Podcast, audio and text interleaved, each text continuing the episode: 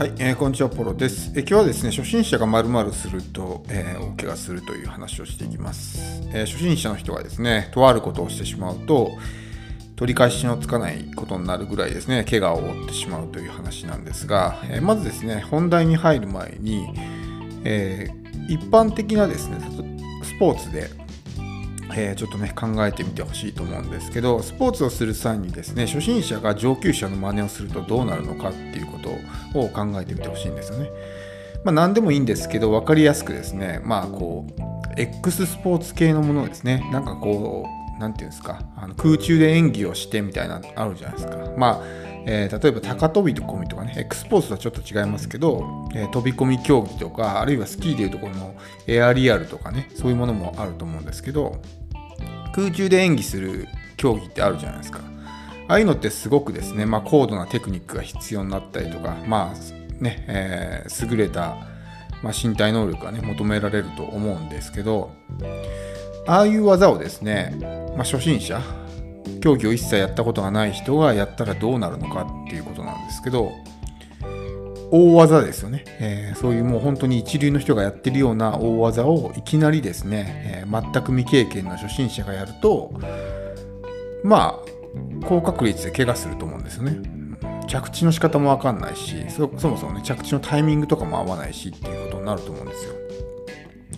まあ、それはですね、えー、まあ言わなくてもわかると思うんですけどまあ他にもですね例えばまあ何でもいいですけどまたスキーのね話をするとスキーで例えば、えー、大回転とかあるじゃないですか。ジャイアントスラロームとかね。すごいスピードでスキーでこう格好して滑るみたいなものってあると思うんですけどああいうものをですね初心者がいきなりねスキー滑ったことないのにスキー板履いてああいうとこ滑ったらどうなるのかって話なんですよね。自分を制御できずに転んでしまって場合によっては大怪我したりとかってあると思うんですね。だから初心者はですねいきなりこう上級者の真似をすると怪我をしてしまうっていう話なんですよ。でそれってビジネスにも共通して言えることなんじゃないかなと思うんですね。あの例えばですね何て言うんですかねこう上級者がとあるですねマーケティング手法を使って大量に集客してたとしますよね。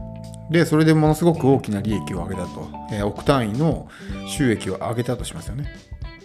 例えばプロダクトローンチとかすごくね有名な手法がありますけど、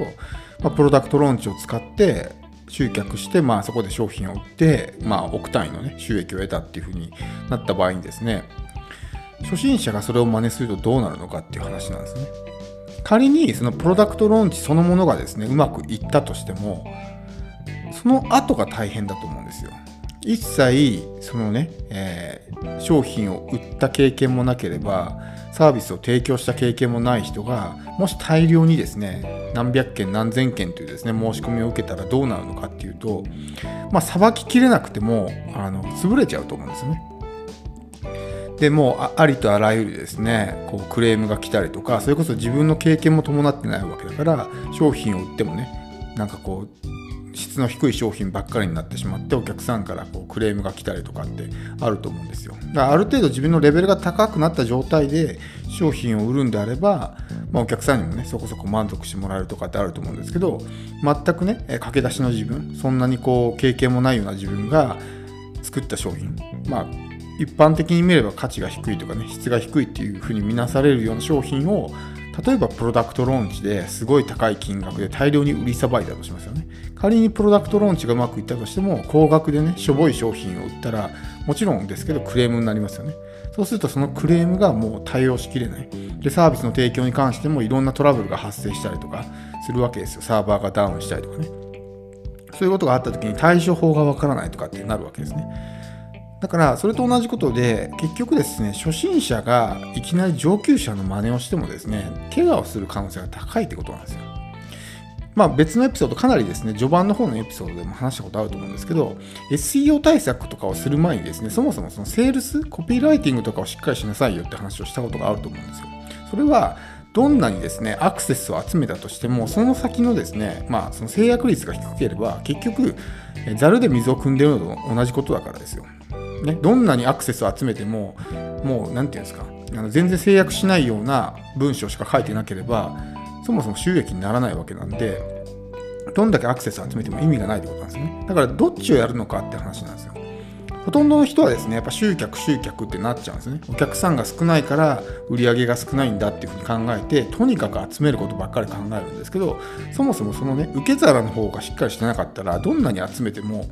まあ抜けてっちゃうというか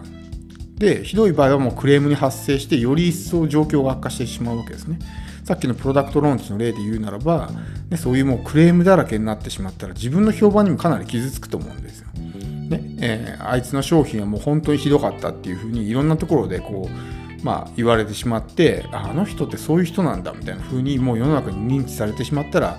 もうね、えー、立ち直ることができないとかっていうことになりかねないわけですよ。だからいきなりそういうね上級者がやってるようなテクニックを真似しても、まあ、失敗に終わる可能性が高いんで初心者は初心者なりにちょっとずつ段階を組んでいくわけですよね。さっきのエアリアルとか、まあ、高飛び込みもそうですけど最初は本当にねすごく基礎的な技とかもう本当に体の動かし方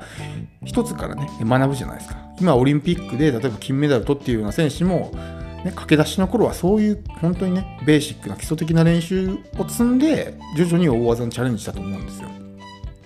それってビジネスにも言えることでそういうねビジネスの基礎とか、えそういうものが身についてないのにいきなりですね、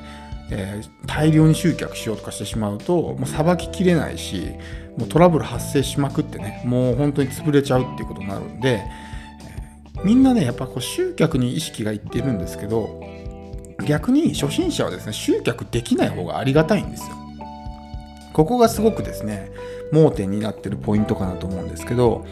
集客ができないがゆえにですねお客さんの数が少ないんですよ。でも数が少ないけどもそ,、ね、そこで経験が積めるんですね。いろんなことを経験してでそこでちょちょっとずつ経験値が上がってきて自分のねさばける仕事の質とかね量とかそういうものがどんどんどんどん広がっていくわけですよ。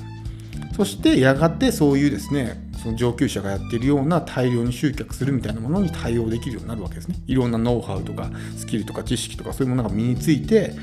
その時に初めてですね太刀打ちできるようになるわけですよ。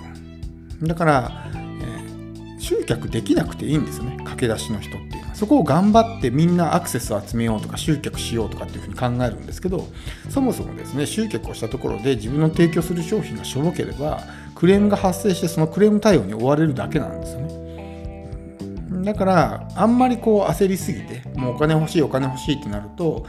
えー、集客集客ってねどうやったら集客できるんだろうみたいなことばっかり考えてしまうんですけどそれはむしろ逆で集客できない方が初心者にとってはありがたいわけですよだからそういうところをですねしっかりとこう、まあ、見極めるというかあのまあ、むしろありがたいラッキーなことなんだっていうふうに思えるかってことですね。でそのうちにいかにたくさん失敗していかにたくさん経験を積んでおくかによってその後ですねそういう大きな、えー、まあ、大技に出た時にですね対応できるような人間になるわけですよね。もし万が一ねえー、その最初から全てうまくいったとしてもですね経験値がないとやっぱどっかでね何かうまくいかなくなった時にそのリカバーする方法がわからないんですよ経験がないから。だから最初のうちからいろいろ失敗してる方があこういうことがあったらこういうふうにすればいいなとかっていうね知識がついたりとか、えー、まあね、えー、いろんなこう情報が入ってきたりとかするんで経験値がね上がるわけですよ。なので、まあ、やっぱりねみんなこう集客集客っていうふうに最初に考えてしまいがちなんですけどそういうことはむしろまあ、しないというか最初は本当に字を固めるみたいな感じですよね。まずは基盤をしっかりしてどういう人がやってきても対応できるような自分を作っておく。で完全にこのね地盤がしっかりしてから人を集めるみたいな風な感じにしないと順番が逆になってる人が結構多いんですよね。さっきに集客してでそこからねなんかこう一生懸命頑張るみたいな感じにやってるんですけどまあ多少の人数であればそれでも回りますけど仮にそれがね何百人何千人っていう単位になった時にもうさばききれなくなってしまうんでまああの初心者は大技にチャレンジしないってことですね。チャレンジすると大怪我してしまう、ね、大怪我してもも、ね、治療しても治らないみたいな風になっちゃったりする可能性もあるんで、えー、まあなかなかねこう特に駆け出しの頃ってお客さん全然集まんなくて辛いなとかって思うことがあると思うんですけど、